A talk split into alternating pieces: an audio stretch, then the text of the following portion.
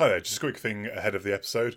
Just a reminder that I, the next one I'm going to be doing is on live albums and live DVDs, and I'm looking for some listener submissions of reviews for this. So you've got until the 20th of February if you want to be involved. Um, all the details are in that uh, announcement episode, I think uh, two episodes back.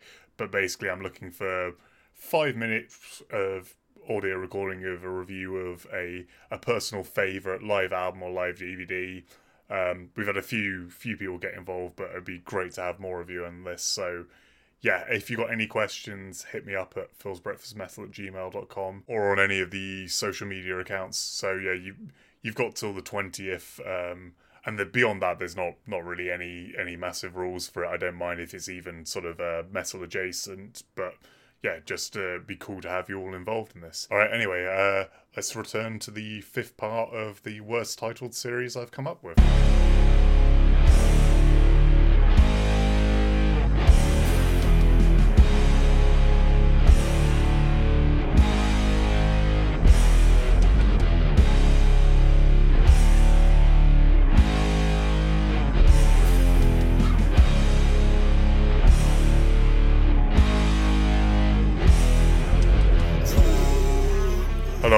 Phil's Breakfast Metal, episode 82.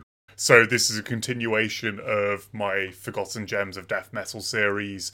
I'm recording this in the same sitting as the previous two parts because the pile of albums I had was big enough to stretch to three episodes. This one might be a bit late, low on content. I've got seven albums to cover, so if the episode comes in a little short, apologies. It might just be a bit of a short one. Possibly I'll add to it later. I'll have a I'll have a month or so to sit on this.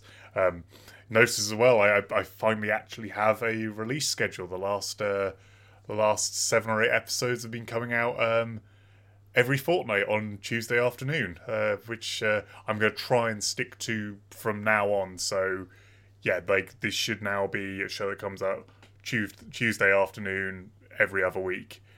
Um, so yeah, this this this one is going in the same vein as the previous four parts. This is going to be another pile of death metal albums and EPs, etc., from mainly the early 90s, some a bit more modern, that I, I feel are somewhat underrepresented. Like, as always, I think I've said in every single episode, I kind of hate the title I've gone for, but um, yeah, it, take it it comes from a good place. Forgotten might be the the wrong word for a lot of these bands, but they're, stuff I at least haven't heard a great deal of conversation about. And hopefully, this episode makes sense. to say, I've already recorded two before this today, so I might be a gibbering wreck at this point, but hopefully, I've still got something at least vaguely interesting to say. So, first up is a, I think, fairly underground one. This is a split release between the Swedish band Altar and the Finnish death metal band Cartilage. Um, both bands did a couple of demos in this split, and that's pretty much their entire career.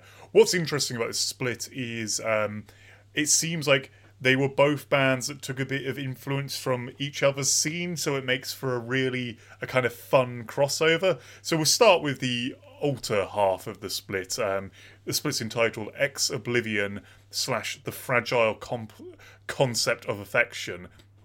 Altar have the first 20 minutes of this this 45 minute split and I really like the Altar half of it. As I say, they they aren't your traditional Swedish death metal band. There is a a certain degree of kind of Finnish influence in their guitar tone. And a few other things thrown in which I really enjoy. So bear in mind, this is essentially a split demo. Like the you are not getting the tightest, like most crisp production you ever heard on this, but does sound really decent if you can put up with the kind of somewhat uh somewhat wet drum sound. Um, there, there's something about the um, about the the drumming. There's kind of like a damp thud to it, which that doesn't sit too well. But the guitar tone, as much as it's kind of buzzy and raw, has a real nice kind of I don't know. There's there's a real like evil to it. I. Uh, I I really like that. So at its core, it is quite fast, kind of heavily down tuned. Um, fairly brutal death metal with a touch of um, a touch of doom in places. So the bits where like things um, there are moments where things slow down and there's some keyboards layered over the top and things get all a bit sad and introspective for a, for a minute and then back into being really heavy. Um, a good example of this is on the um, the title track of the album. There's like a long, like almost two minute long atmospheric section before we go back into the uh, the um, the kind of the meat of the death metalers album. There's a particularly hilarious moment actually where there is either a sample of or someone actually sort of like in studio like kind of dramatically weeping over this sad keyboard section, which is immediately blown out the way by a massive like dive bomb, like whammy bar squeal on the guitar. Just a really fun, um, really fun shift back and forth. Now, something that like will give this album a, a degree of kind of legendary status is it was mixed by um or not album sorry like split ep mixed by dan swano and he also provides some um some keyboards through uh through the first half of it. I believe like um he might actually be credited into the second. Unfortunately i don't have the booklet to hand. It's, it's another one i've ordered off discogs and i'm hoping arrives in time to um to include a track in the episode. But yeah, the, this um, this altar like EP split is is a really interesting artifact of showing kind of I guess the start of evolution out of the Swedish scene. Um, apparently, they moved to being a bit more melodic before they they they ended up splitting but um and and you can kind of see that with with Dan Swano's like uh, addition to the sound but the core of the band like they, they recorded this album as a or this EP as a free piece of um uh, Magnus Carlsson on bass and vocals, uh, Fredrik Johansson on drums, and uh, Jimmy Lundmark on guitars. Like, apparently, um, well, sorry, not apparently. I don't. Um, they so a couple of those names sound familiar. Those they're not credited with any other bands according to Metal Archive. So I think they might just have the same names as some other kind of famous uh, musicians. But yeah, uh, they they never really did anything after this. So this sort of this sort of twenty minutes of music is the most notable thing we have from the band, and it's a shame because I I thought it was you know really really well executed, if a bit rough. I would have loved to see this band have a bit more time to hone this sound in, in a full length. The so that that kind of intersection of kind of quite brutal, almost finished death metal with these kind of ridiculous, like very involved dramatic doom parts was uh, was really exciting. Particularly to pull off something sort of this competent and kind of full sounding as as a power trio, which. Uh, said before, is a, a very sort of rare occurrence for death metal.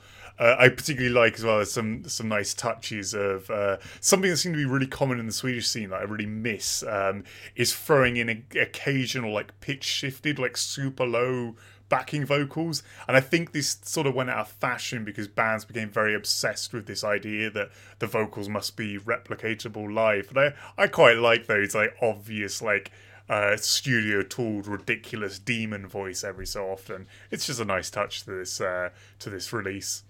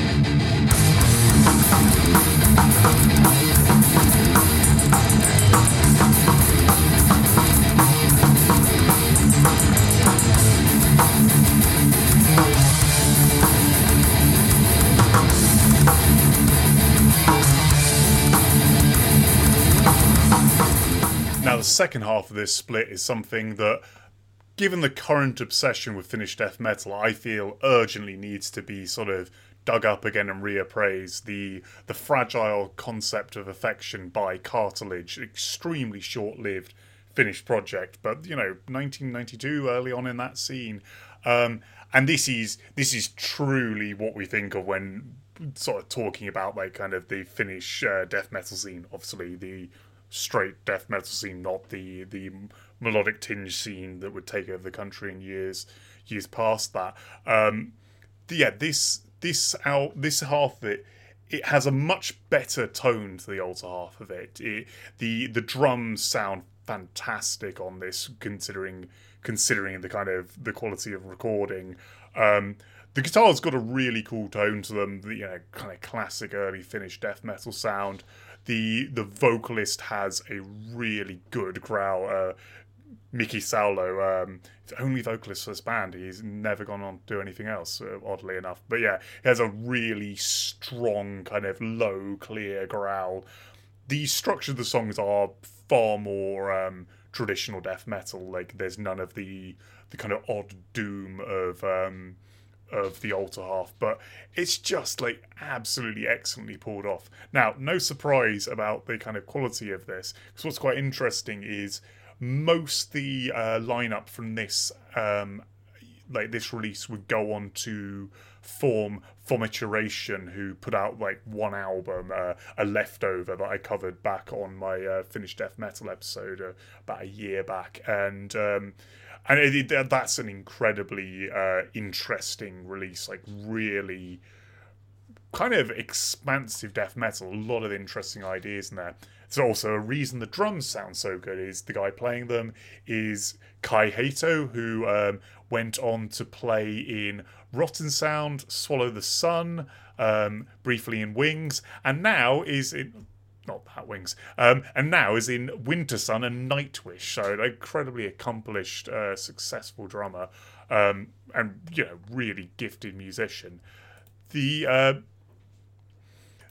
yeah, the the only other like sort of notable uh, members are the guitarist slash backing vocalist um, went on to being Wings, who are another sort of interesting, if relatively, I think, short-lived uh, Finnish death metal band one of the ones that sort of straddle the line between the melodic and the the death scene. But yeah, this this is just a great artifact from that point in time. Um, I I know it's it's only short and it is certainly rough, but I think a lot of those early Finnish death metal demos are well worth picking up. Lots of bands like um, Demilich or um, or Xysma and stuff were doing amazing stuff on their demos, and I, I feel this is is yet another one that from this time period was really sort of pushing the pushing the boat out in terms of that kind of heavy sound for this time period. It's an interesting one as well. The the cover of this album is uh, it's is it's kind of like a cool concept for a bit of art, but it looks like someone created it in like uh, in like a tool you would have built like really early PC games, and it has this like very strange pixelated quality to it.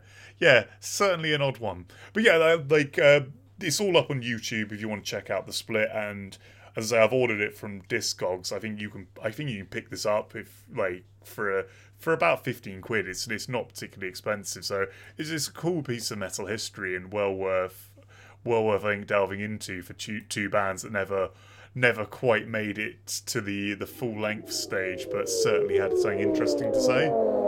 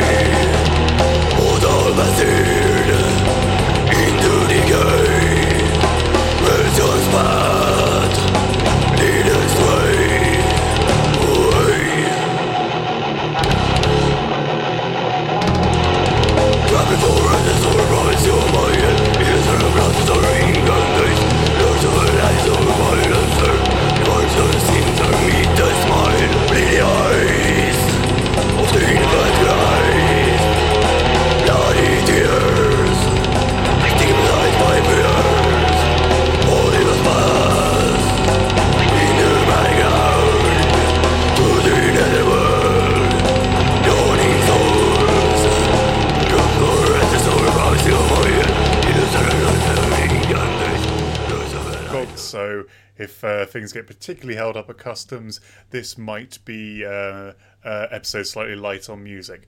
But this is another album I've come across relatively recently and just like super excited about. Uh, the band is from Germany and they're called Mangled Torsos, and uh, I'm going to be talking about their debut album, Drawings of the Dead from 1994. So this is kind of a I would say the vocals alone put it in the camp of kind of brutal death metal, but what the the sound of the band is is is kind of far more interesting and experimental than that um, that makes it sound. The at its core, this is a free piece of um, bass player, drummer slash vocalist, and guitarist slash vocalist playing kind of relatively like relatively straightforward like part to part death metal, but then they've layered loads of interesting stuff in it. There's like synths dropped all over the place throughout the album over the kind of like the heavy guitar passages and they totally work they just sound completely natural and really like on point.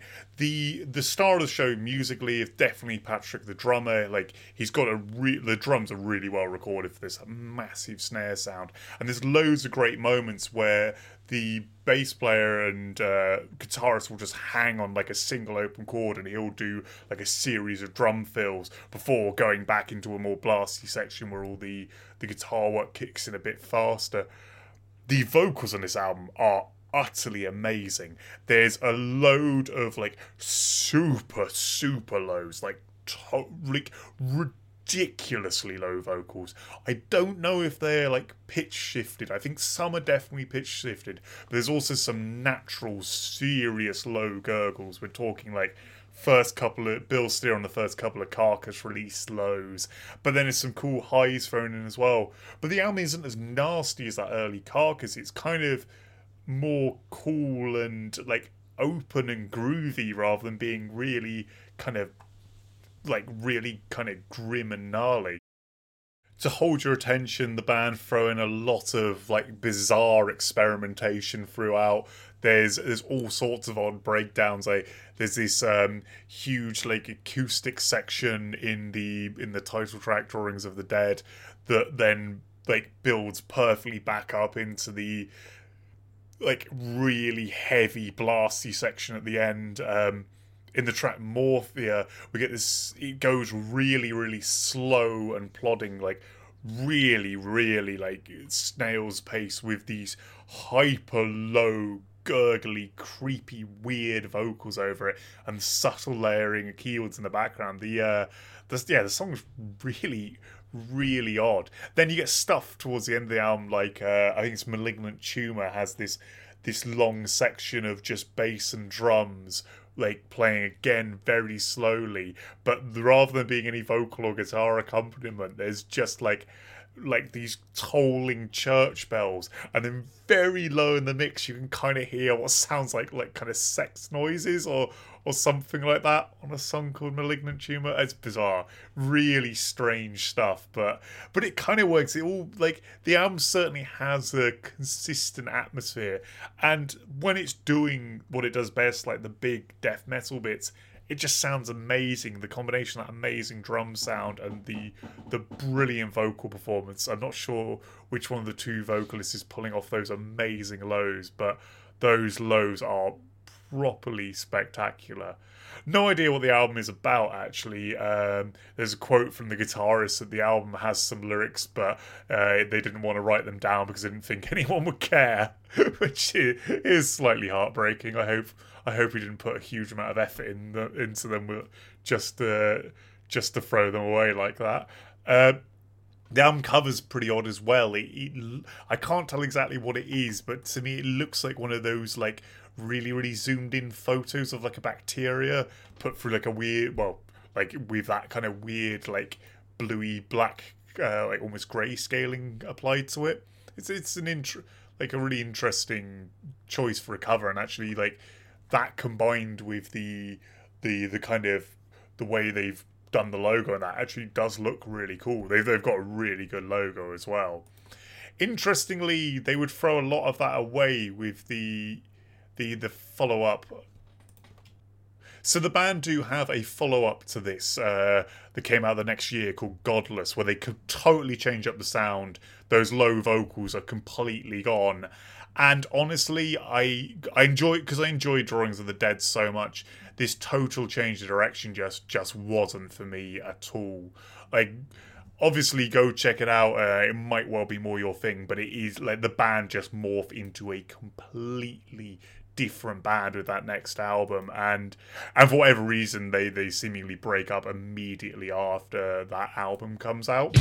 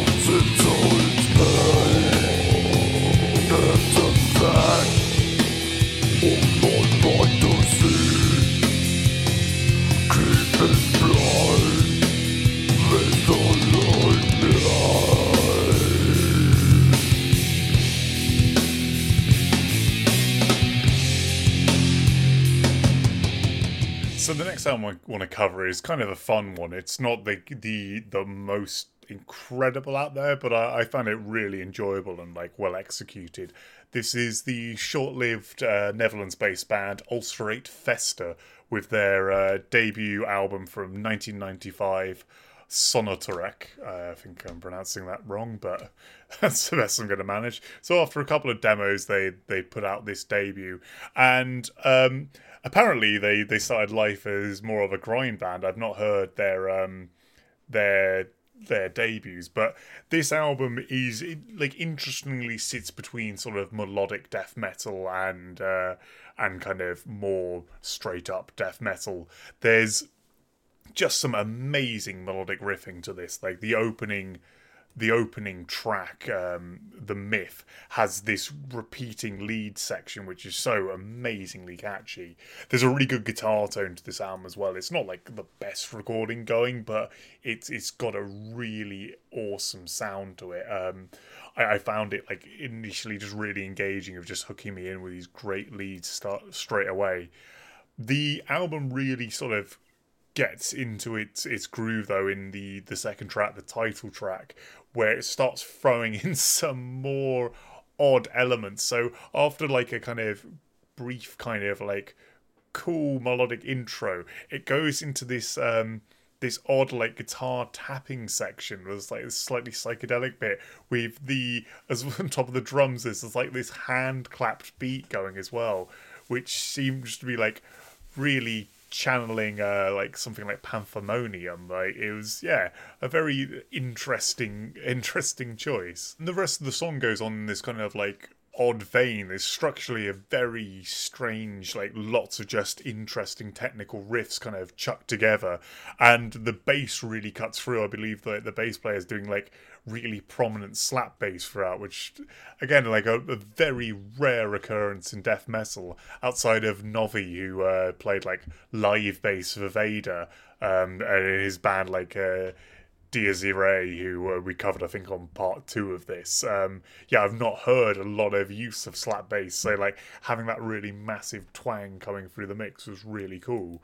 Uh, the the vocal performance is this this cool kind of like mid range kind of clear growl, which fits perfectly with that kind of slightly more melodic sound the album has, and yeah, the performances are like like they're, they're all fairly technical. The album's incredibly tight, but it's not ever massively showy. There's not a great deal of like flashy guitar work. So the main issue I have with it is the the kind of sound of the drums is a bit weak. Like the kick drums, I think might be like an early form of triggering, and the the kind of the kicks sound a bit flat. And the drummer's never really doing anything that incredible either. So I know it's, somewhat that that's the bit that slightly lets it down. But as I say, I really like the guitar tone to this. The mixture of that really loud, prominent bass occasionally going into even the realms of like slap territory, mixed with that quite um, full, I think quite detuned guitar sound works really well. And I like how the guitarists are quite restrained, often going for just like small lead passages rather than ever really doing any self-indulgent solos. The the melodicism in this album is really cool, and as I say, it's got a huge amount of hooks that I found kind of really engaging. The the thing I kind of miss with it is like those first two tracks are really enjoyable, but I would like some more elements later in the album where things got a bit more brutal, a bit more kind of blasty and heavy, and it never quite goes to those territories. It's more of a melodic death metal album, I guess, and maybe that's that's that's my issue there. Like uh, I'm not the biggest melodic death metal guy. Much like with uh, episode four in this series, it's yet another one with a really strange cover. It's a the cover is like this kind of runic drawing in red on a bright yellow background and Ulcerate Fester's logo, despite having a name that makes them sound like the kind of grimmest, uh, like most gruesome sort of early gore grind. Their logo is this totally readable, shiny metallic font. So clearly they've gone through some quite strange, like sort of changes in their their sort of five years as a band at this point. And uh, following um, following on from this, three years later, they'd put out the album uh, "Sold Out," which I, have I've only heard like really in passing. But they they move into being a, a, a hard rock, heavy metal band. Like it's really complete like change in direction. And actually looking them up, their their demos have a different logo to this like weird metallic one that looks a bit well it kind of looks like a black metal logo but then uh, they they they've clearly gone through some weird changes, never quite settling on a direction. Most of the lineup uh, would um, would kind of continue Ulcerate Fester because the name was inappropriate for what they're doing. Change uh, change to Liquid Baby, and in 2002 put out uh, their only album under that name, uh, Liquid Planet, which again bit too hard rock for for my taste, but I did like the name Liquid Baby. um, yeah, so so that's Ulcerate Fester, like a, a, really a really weird oddity from the Netherlands, but yet more evidence that I think uh, there is a lot of interesting stuff to unpick in the sort of mid '90s Netherlands death metal scene. I think it's a lot there I'm yet to come across, and I think this is going to be. I think there's going to be a renaissance of that scene in the near future. I think that's going to be once we all get bored of the of digging up all the Finnish bands, I think it'll be the Netherlands we start looking to next.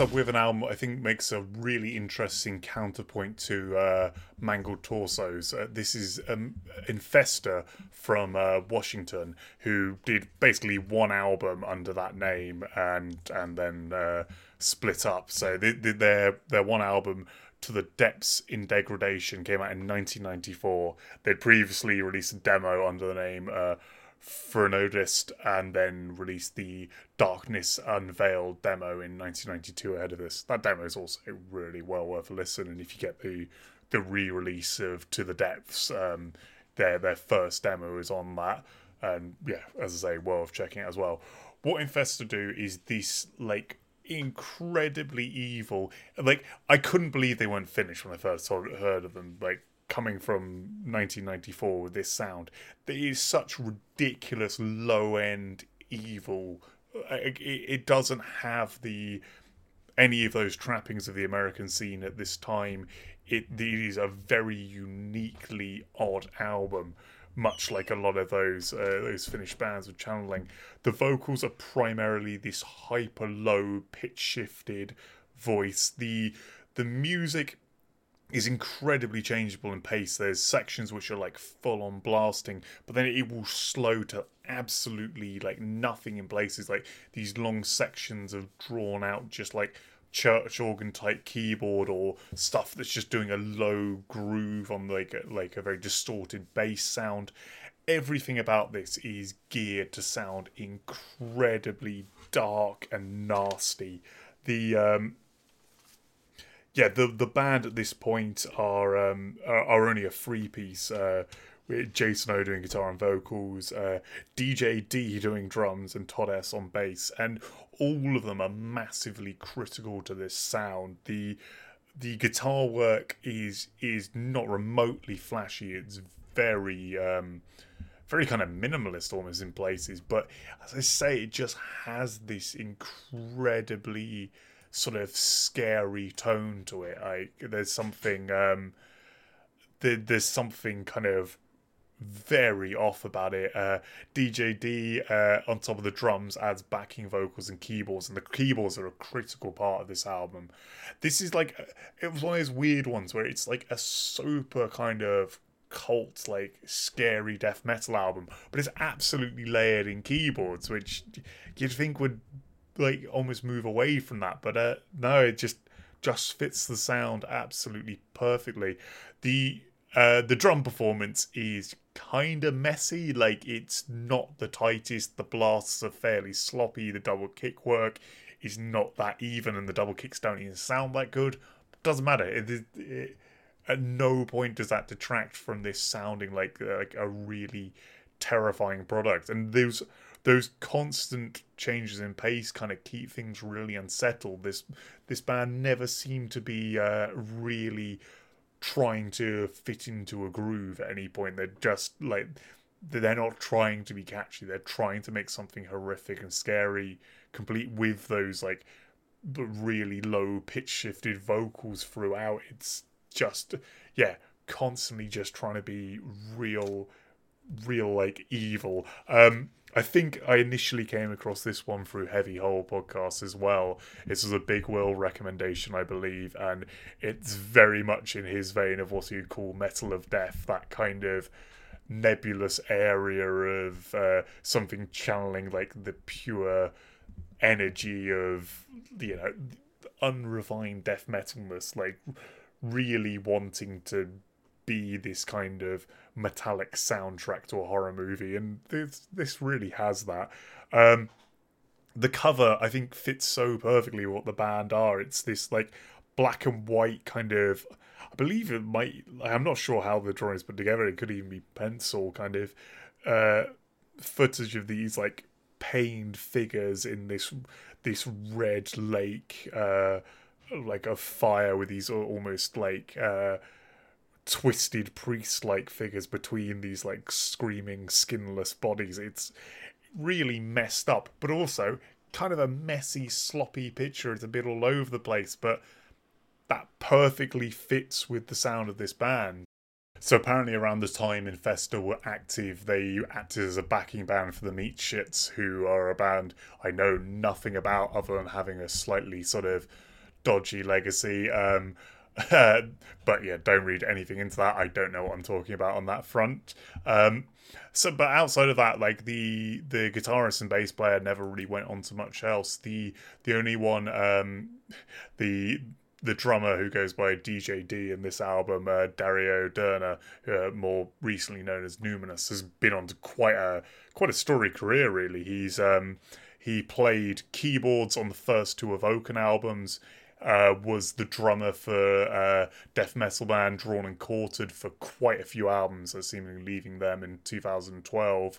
Um, on top of that, he has his own like solo black metal project, Crom, and is currently in the band Ritual Chambers. So like the guy has gone on to do a shit ton of stuff, and and you know between varied things, doing vocals, guitar, uh, keyboards and drums. Like, yeah, clearly a really talented multi instrumentalist, and seemingly always remaining in the vein of stuff that's kind of evil, like different sounds. Like Evoken is a very far kind of step away from uh, what we get in Infester, but it's always in that kind of sort of bleak, terrifying realm. He clearly has a talent for that. I realise I said the vocals were almost entirely pitch shifted. There's definitely some more normal kind of delivery stuff, but he seems to always have a vocal effect on it. There's always like a edge of distortion. There's some kind of like proper grindy shrieks thrown in places, but primarily it's this very low kind of distorted sound. Like so maybe maybe I'm wrong on the the pitch shifter front, but there's certainly certainly an interesting effect added to the vocals, which I think just totally fits with the atmosphere of this album.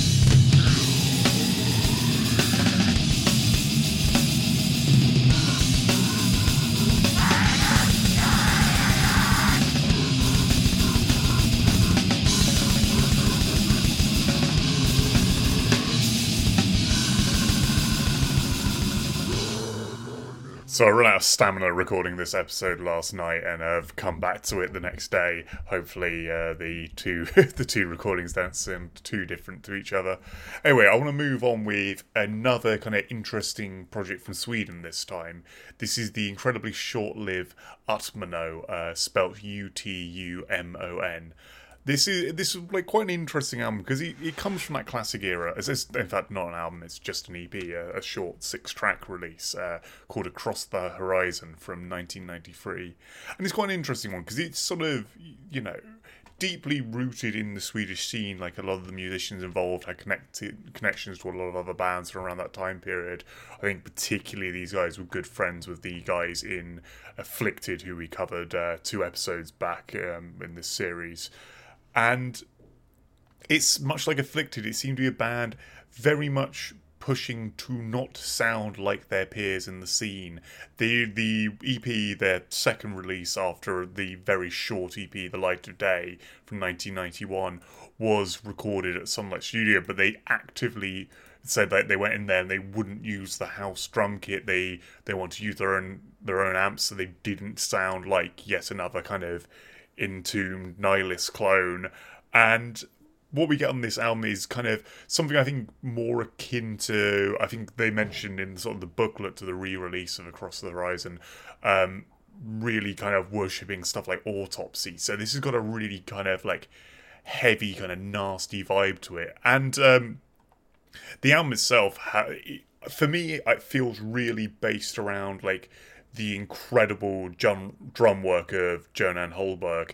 He is just furiously blasting through this album, like just amazing fills and just constantly for me like the center of attention and and the while it's a little rough around the edges, it's it's quite a nice recording. Like the at least the remaster I've got of it. Apparently the original was never actually mastered, so this uh, I think it's like 2008 remaster of the album sounds a lot better than it, it did at one point in time, in my humble opinion. Anyway, I'm sure some would disagree. But yeah, this this fantastic drum sound and the guitars, like they considering they were kind of following their own path, trying to make quite a different sound. The guitar tone is actually really decent. Another real standout from this album is uh, vocalist Jonas uh, Stålhammar. Um, he's got a really kind of cool signature growl on this, just very um, it's it's kind of clear and prominent and just really like nasty rasp. But yeah, I, I really like his vocal delivery. The album's really short and just this kind of it does feel like six tracks where everyone is just trying to sort of hold everything down, keeping up with this like furiously fast drum performance. But there's some little moments of cool stuff. The fifth track, Sunrise, had this long uh, melodic lead section in the second half, which is like kind of surprisingly beautiful after everything that's come before it. Although uh, it is slightly let down by the the brief line of spoken word right at the end of the song of "Then it started to rain" on a track called "Sunrise." Yeah, a bit a bit all over the place. But there's a lot um, I really like about this. As I say, the band purposely distancing themselves from looking like others. If you look at the cover of this album, it's this kind of really beautiful waterfall scene under this kind of like uh, very colourful skyscape. It's a uh, it's again one with a really nice color palette and just but just like I would have no idea what genre this this EP was just picking it up blind. Um, and, and I like that they've gone that way. It, it, similarly with the the sort of the band name, the album title, it's not clearly um, like a death metal band.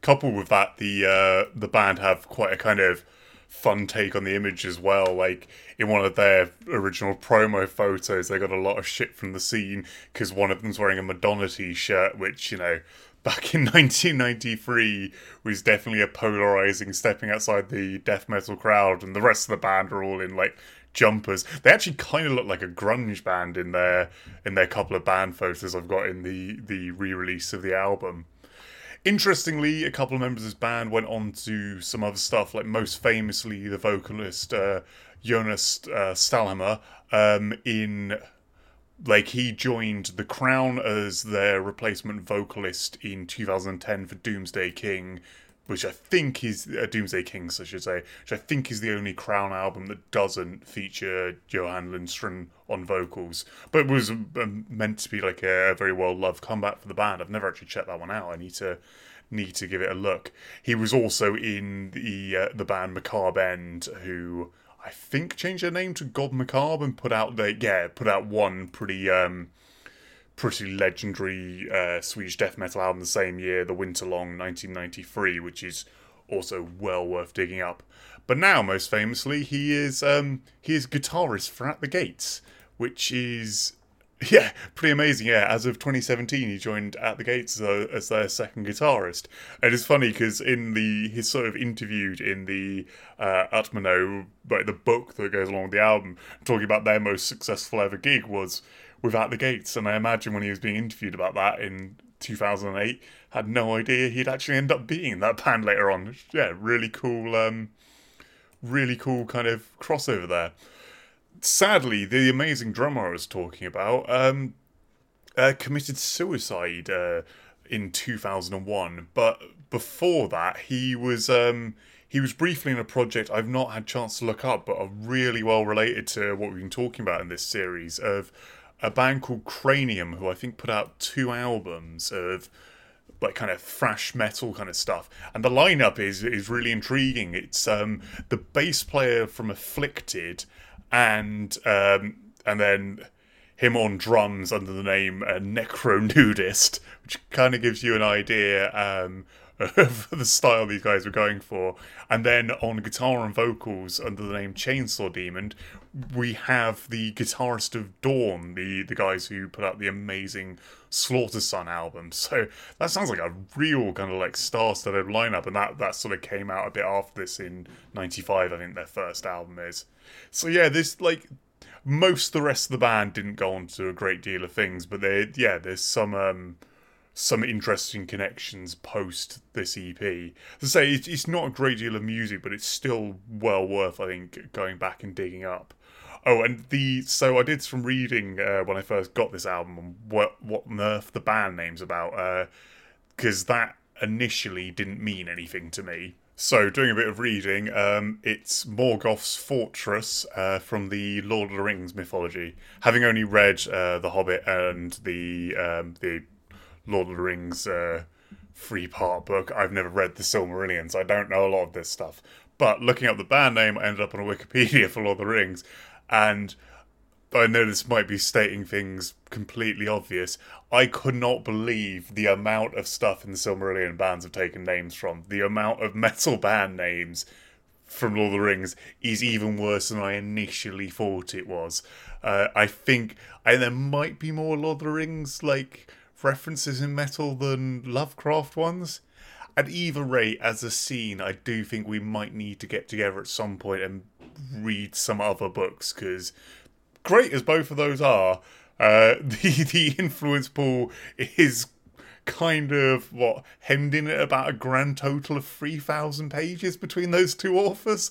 Um, yeah, it, it's like I, am being fairly facetious. Like fans are welcome to take their names from Lord of the Rings. I just yeah, I thought oh that's that's a really interesting choice of name. Like oh no, actually it's, it's kind of kind of kind of generic actually. So as I was saying, the band was sadly quite short-lived. They broke up very soon after this EP. Apparently, they only in their entire career only played about 15 gigs, like around Sweden, with a few kind of quite well-known bands. But um, yeah, they, they never really got much label support or took off to anything big. Uh, with the interviews in in the booklet for this, um, they talk about how a lot of the members of the band are getting far more into progressive stuff, like taking a big influence from, say, like bands like early Genesis and things like that, and was saying that their next evolution, had they continued as a band, probably would have been to put a lot more of that into their sound, um, possibly following a similar path to their their friends in Afflicted and really go, like, going for a massive change in direction with their second album. Uh, well, second like longer release, I guess. At any rate, and I would have loved to have seen it. Like maybe this would have been another kind of Wolverine Blues, that kind of massive direction change that um, the yeah fans got on board with and birthed a whole new subgenre, or it could have been much like Afflicted, where they just pissed off their entire existing fan base and wouldn't have been worth all that much. Either way, it's a shame. Like apparently the band ha- had like a, the best part of an album written, ready to go, and it just never never ended up making it to any studio and.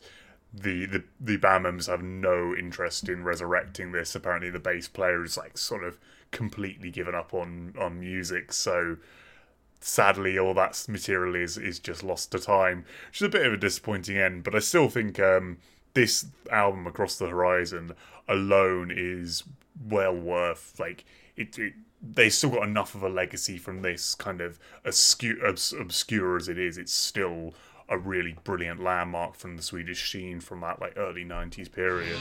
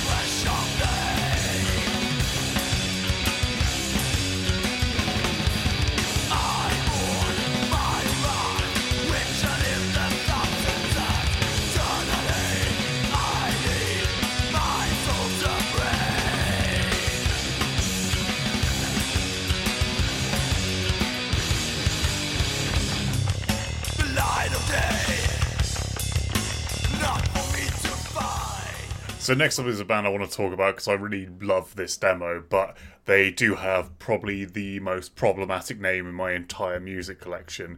This is another Swedish death metal one. This demo is from 1998. The band is Treblinka, uh, named after the uh, death camp, like in true teenage, trying to be way too offensive fashion.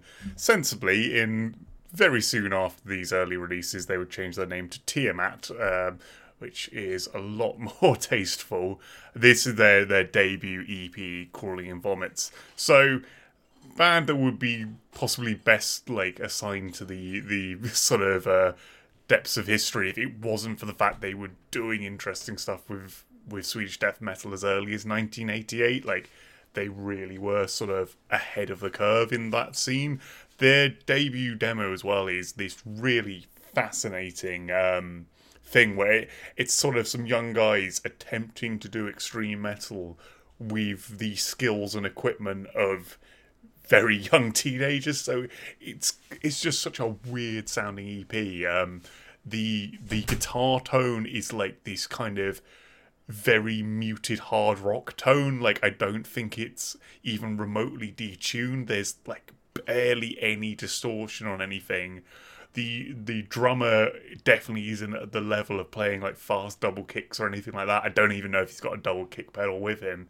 But the thing that makes it like really distinctly metal is um, Johan Edlund, who is still to this day the current vocalist of Tiamat, um, his incredibly kind of like brutal vocal approach. He does these amazingly unique screams on this, like that have this kind of like gruesome, like spat, almost like vomited sound to it.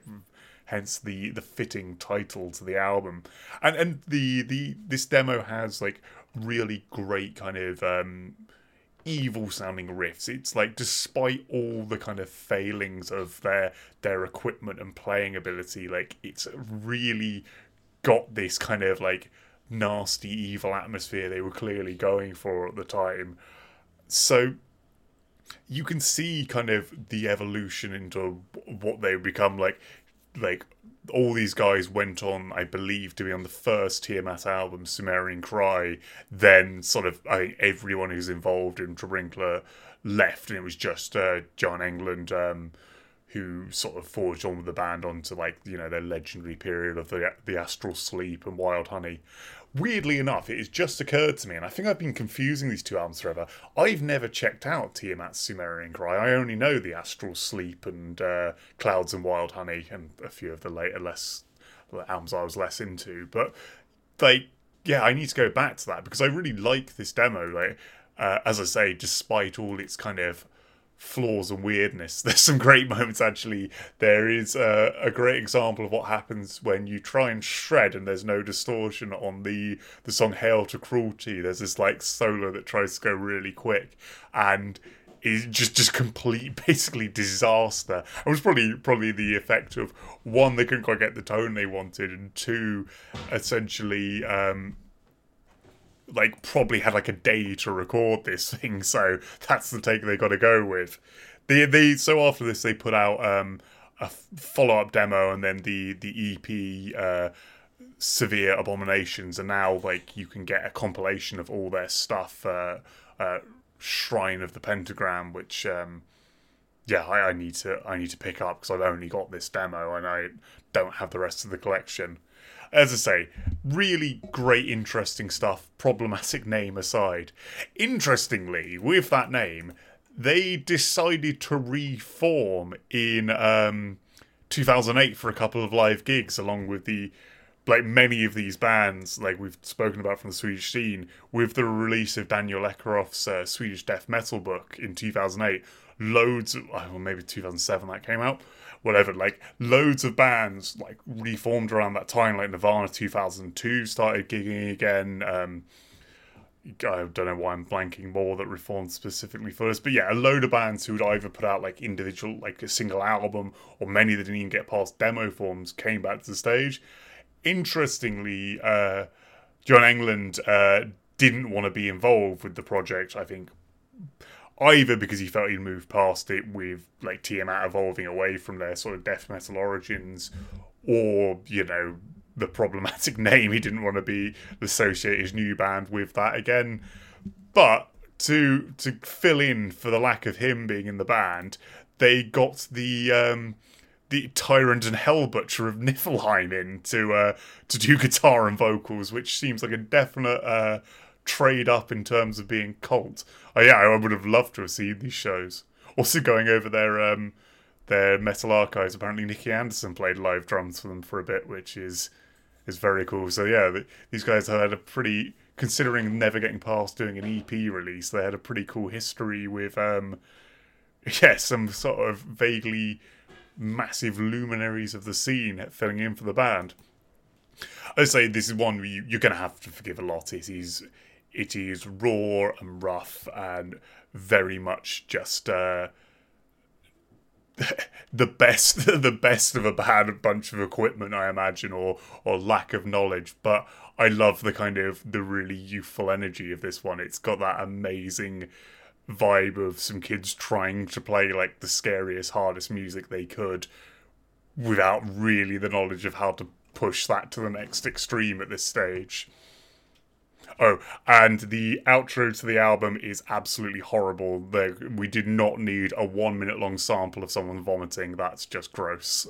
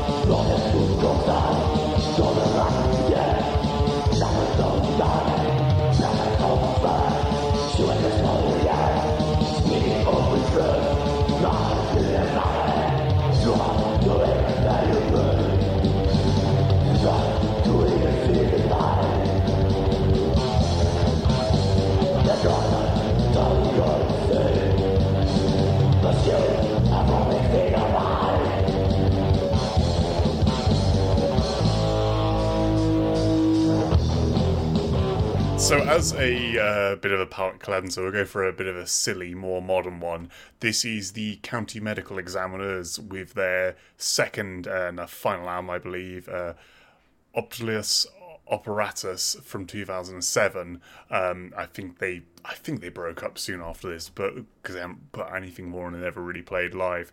So this band are kind of like a silly tribute to Carcass. Like musically, if we just focus on that bit of it, this is an amazing kind of like symphonies of sickness worship with slightly kind of more modern tool production and like quite an interesting take on doing the ultra deep vocals. But um their their like fun gimmick is they claim to be like fully qualified medical doctors. Uh, I think in in practice of the the three guys in the band, um, two of them um, like were somewhat involved in med school and um, uh, as and they all went by like stage names of I say stage names I never actually played live, but like like fake names of like Dr. Jack Putnam, MD, Dr. Guy Radcliffe, MD, PhD. Apparently, Guy, uh, who is the the much older member of the band, um, is is just like a, a morgue worker, but like they, they gave them a kind of um an interesting like I know they definitely did a good job of in the early 2000s keeping the the lie going. They very much committed to this and having. Uh, if you look up like a picture of the band, Guy, the the older member of the band, is about 60 and looks like a medical professional. Apparently, as well, not remotely into metal. Was just you know happy to do like bass and vocals, and it is just fun. I believe he's the one responsible for like the um the ultra low vocals in this. Yeah, um, yeah, so there, there's that like whole fun element around it if they they very much were pretending to be medical experts, and the the album this is their second album. I've not actually um, not got a copy of the first, but this one comes with a really fun booklet as well of around all their their kind of lyrics. The lyrics do seem far more whereas like that early Carcass was quite um quite slapdash in its sort of medical references. This has a lot of really kind of clever, odd stuff going in it on in it, like lots of like semi-realistic seeming references, and it's all done in this kind of like 1800s medical textbook type format, complete with that style of like black and white uh, hand-drawn diagrams of weird, um, weird instruments of both medical and musical variety, like which uh, get another kind of nice touch. The cover is very much a, a corpsey collage, much like the Carcass um, the Carcass one. And I've seen a lot of people criticize the band for just essentially being Carcass worship but they don't make any bones about it. I mean, I remember the the album came with a sticker which I, have since peeled off, so I can only I'm only quoting it from memory of like sort of twelve years ago when I bought this. But it was something like a list of for fans of of bands. Like it was like like Autopsy, Deicide, Carcass, Carcass, Carcass, and Carcass.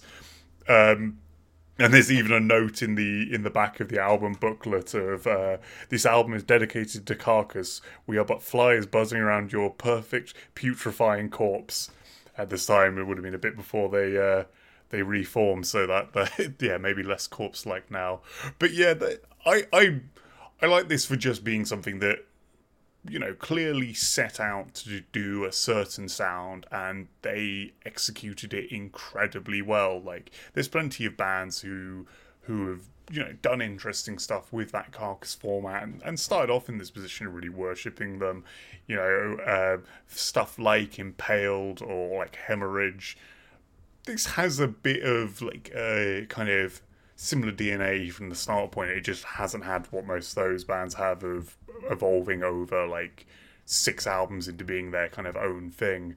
And um, the one member of this band, uh, uh, Matt Widener, um, who seems to be like the kind of the guy with actual sort of metal pedigree in this, was briefly in Exhumed for a couple of their early demos, including a split with Hemorrhage, um, and now is in uh, Cretin with um, Marissa Martinez, most famously uh, guitarist and vocalist briefly for Extremity and guitarist for Repulsion for, for a couple of years. creating a really interesting project, well worth looking up their own, like kind of a, a very interesting, unique take on grind.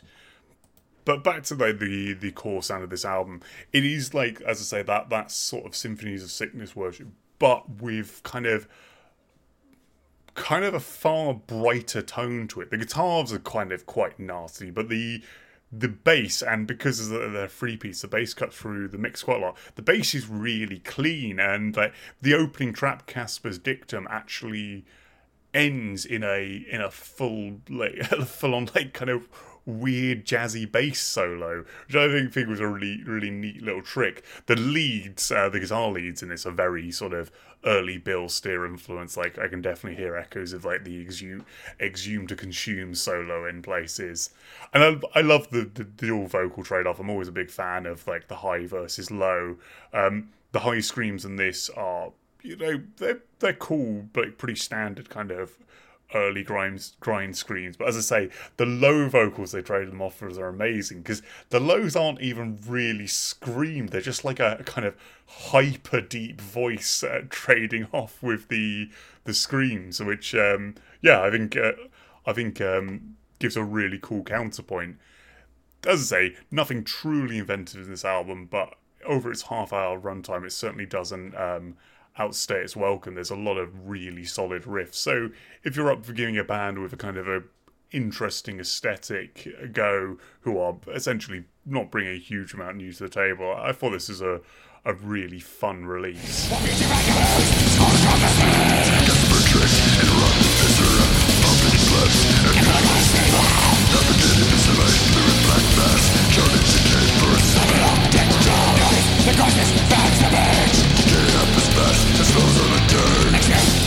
Next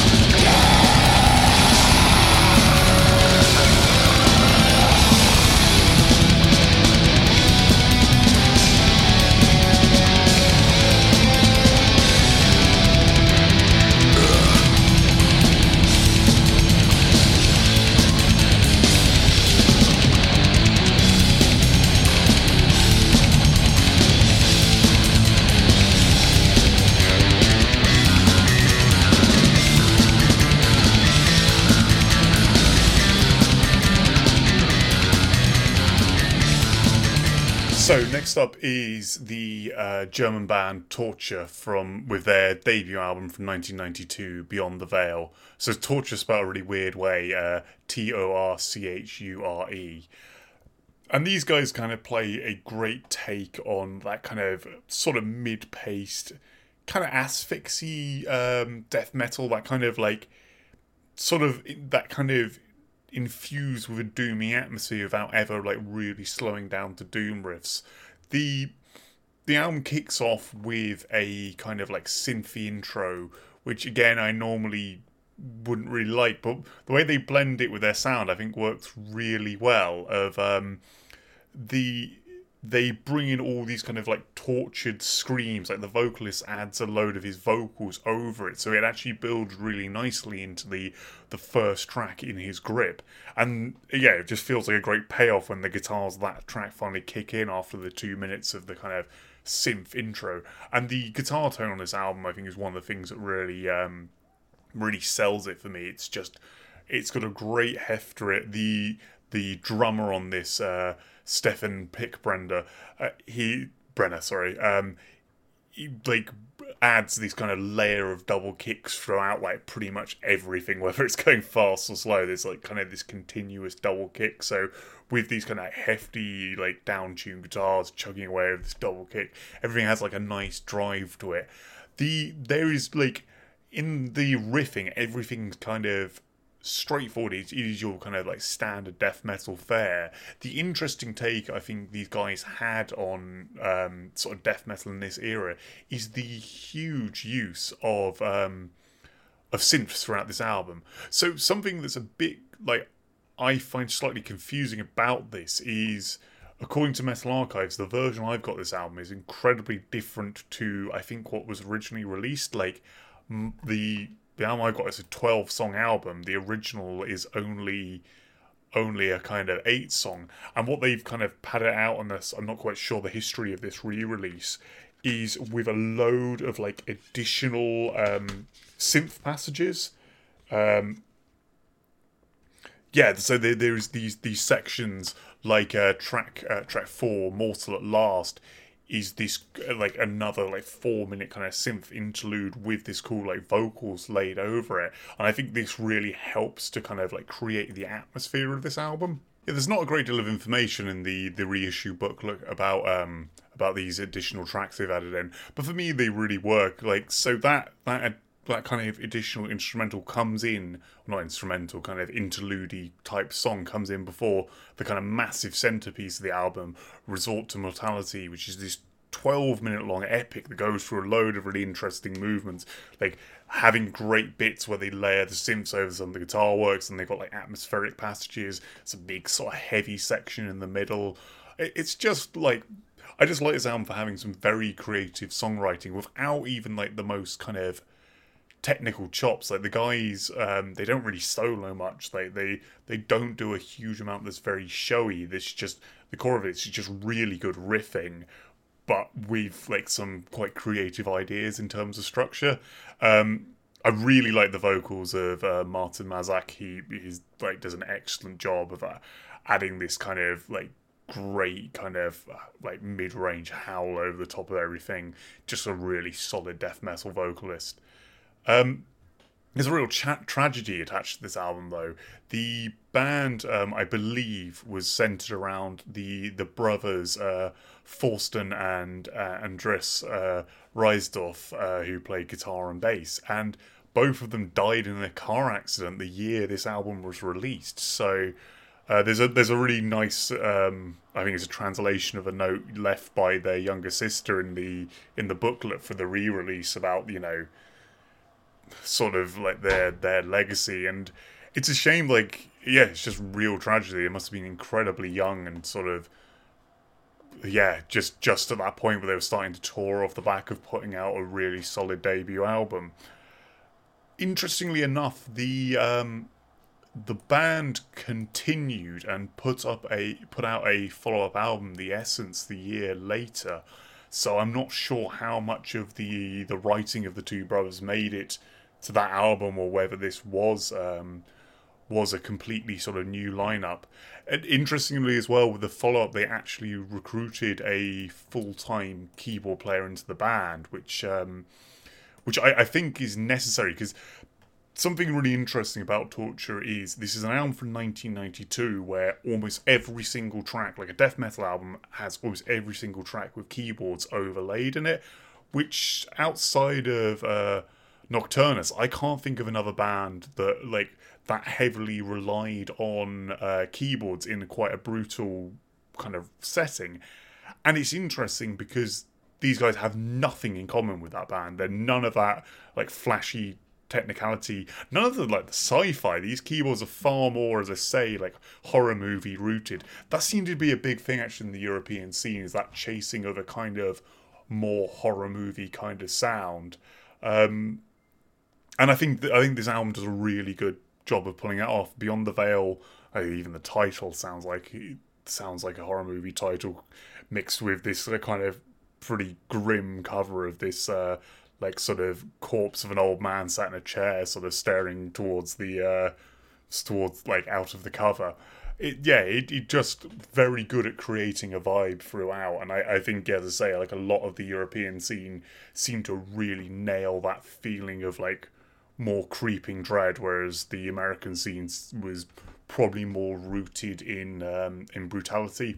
Obviously, you know that's like a very big generalization. You look at a band like Infester, super rooted in the horror rather than the brutality, but I, I, guess you can pretty see what I'm getting at. The band seemed to split up not long after that second full length, and yeah, the Saddlers is just another one of those um, really short-lived projects um, from this time period. But I've I think a really interesting artifact. It's definitely like that that one touch and some of the structural things they've done on it. To my mind, does make it stand out as slightly different from a lot of stuff in this era.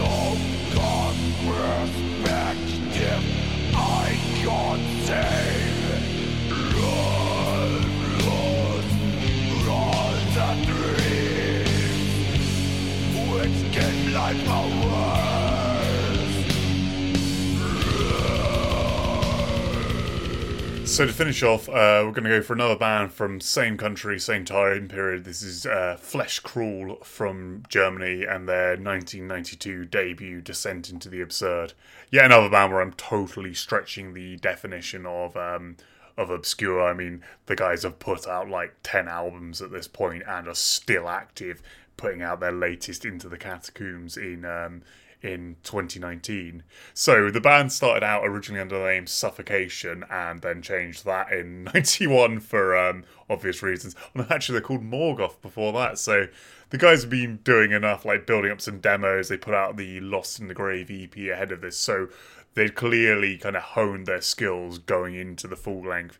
And what we get with Descent into the Absurd is a masterful death metal album. This is just it's one of those things like uh, I love the quote about Vomitory of like there being none more death metal than Vomitory. They are just the pure distillation of death metal. This feels like another another band very much in the, that vein of this is the most kind of pure to the point kind of death metal sound for for 1992. This is this is a great dis- distillation of the best things about death metal in this era. The um the album starts with a completely irrelevant in like intro. The between shadows they crawl like a almost three minute instrumental that has no bearing on the rest of the album. which I think makes it incredibly death metal, but definitely in the realm of just skip this track and go straight on to uh, Frenetic Tendencies, the the album opener proper. These guys are incredibly gifted in this point in time the drumming is like furious and fast throughout, like really tight double kick work and plenty of really exciting fills. The guitar tone is really detuned and nasty. Absolutely love the sound of the two guitarists on this. And then uh, vocalist uh, Alex Pretzer is just really beastly on this. He, um, yeah, has a really potent growl. Like I love the sound of his vocals. The the whole thing is just like as I say, just perfectly executed death metal. There's some really kind of fun changes in pace because a lot of the songs actually come in like, you know, the six, seven minute mark. They go through that thing I really like in this style of death metal of having quite kind of chaotic song structures, not that simple kind of like verse chorusing. There's a lot of interesting parts put together. If you go for something like the the end of the track Never Die Again goes into this really interesting um section in its last two minutes, like following the solo, where you get a load of like cool melodic sections and like slow downs and then back into a blast beat. Like there's a big, you know, enough exciting stuff happening in that two minutes to uh to cover an entire track. The album cover fits perfectly as well. It's it's um yet another sort of uh, Giger worship piece of like these kind of like sort of serpent like like metallic type serpents around this this great waterfall you know somewhat reminiscent of the uh, like an ever flowing stream cover. But yeah like really nicely pulled off with flesh crawl's like horrible logo over the top of it. A- absolutely perfect for this. The um the production as album i think is another thing that really um really sells it. Like it's just it's got such a good tone to it. I think it's one of those. As soon as the opening riff came in, I I knew I knew I was a fan of this album. Like I just loved everything about the tone. Um, it's put out on Black Mark Productions, which you know, fairly fairly common for this kind of sound at the time it's interesting as well. I, I realized going through like the last couple, like as I say, I've recorded these three episodes of Death Metal Forgotten Gems like in a bit of a row, and it hadn't really clocked up to now how many of the bands were um, really good German ones. So I've been saying a lot how I think the Netherlands is going to be like the next scene everyone starts leaning into and, and mining for great '90s content. But it seems like there was a great load of um, German bands in this, and actually even in earlier parts, stuff like uh, Jumpin' Jesus were um, were another German one. So there seems like there was some really interesting stuff happening there, like possibly inspired by the success of bands like um, Sodom and Destruction, like and Kreator, like following on in that mold.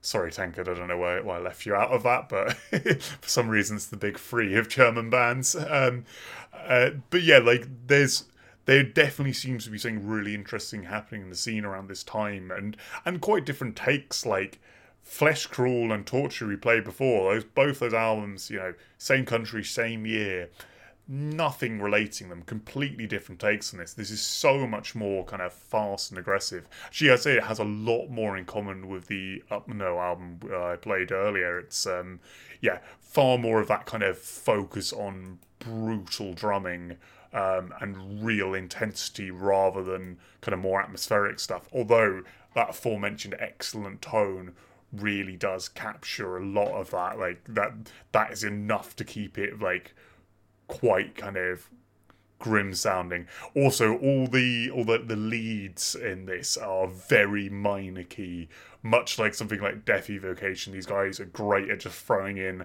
you know, that, that kind of relatively simple lead passages that just massively add to all the riffs like around them and just keep everything having that kind of that grim atmosphere to them. Yeah, so if you've never checked out Flesh Crawl, I definitely advise starting with this one. But as I say, they've got a really kind of uh, long career after this point. They um, I think they, they go on fairly solidly releasing stuff into the early 2000s. I'm not sure if they like sort of split up for a bit or what. Like they seem to they have an album out in 2007, then come back in 2019, and it seems like yeah over that time like the lineups changed quite a lot. Um, uh, Bastian Herzog, the aforementioned excellent drummer, is the only the only guy from the initial lineup, and their current lineup doesn't feature anyone who is sort of with the band in their first six years, other than himself. Another cool like crossover thing with uh, stuff we've covered in these these episodes is um, they're directly following this. They were on a split release with um, my French like favorites. Uh, um, Supuration with a couple of tracks from the Creeping Unknown demo, which really good demo just before they went on to uh, do their, their legendary debut full length The Cube. So yeah, this is a, that's a cool overlap. That'd definitely be an interesting split release with um, an awfully named band of capital R, capital U, dead question mark who um, another German death metal band uh, who only only put out a few EPs in total, but maybe worth checking out. I mean, if they somehow ended up on a split with two bands this great, I would, um, yeah, that's, that's definitely kind of some seal of approval. Yeah, so much like I've been saying with a lot of these episodes, I've found enough stuff I need to go off and listen to in more detail. Like Flesh Crawl is definitely a discography dive I need to I need to do um, at some point soon first off, I've got to get the um, sort of all my 2020 research, which will be long in the long in the past by the time you're listening to this. But yeah, then then it might be time for a bit of a dig into that. But um, I think I said this in the previous episode.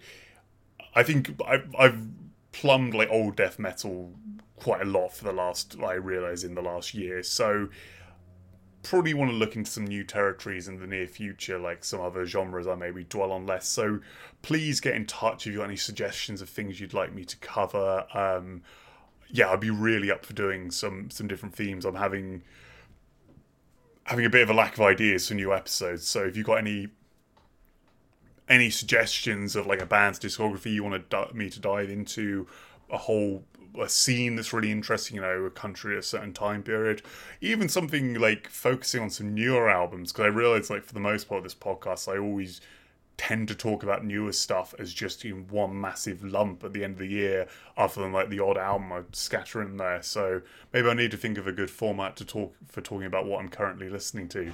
Problem is, it doesn't really fit into a theme. But then, if you don't mind me just doing a what I'm listening to episode every so often, that could make my life a lot easier. So yeah, like, hit me up and let me know what you think. Um, you can get in touch at Breakfast Metal on Twitter, Phil's Breakfast Metal at gmail.com for the email, and uh, Breakfast Me- Phil's Breakfast Metal on Facebook.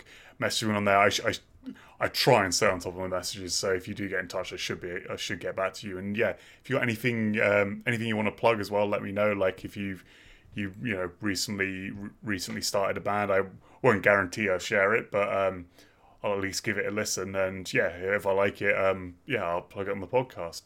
So anyway, yeah, thanks a lot for listening.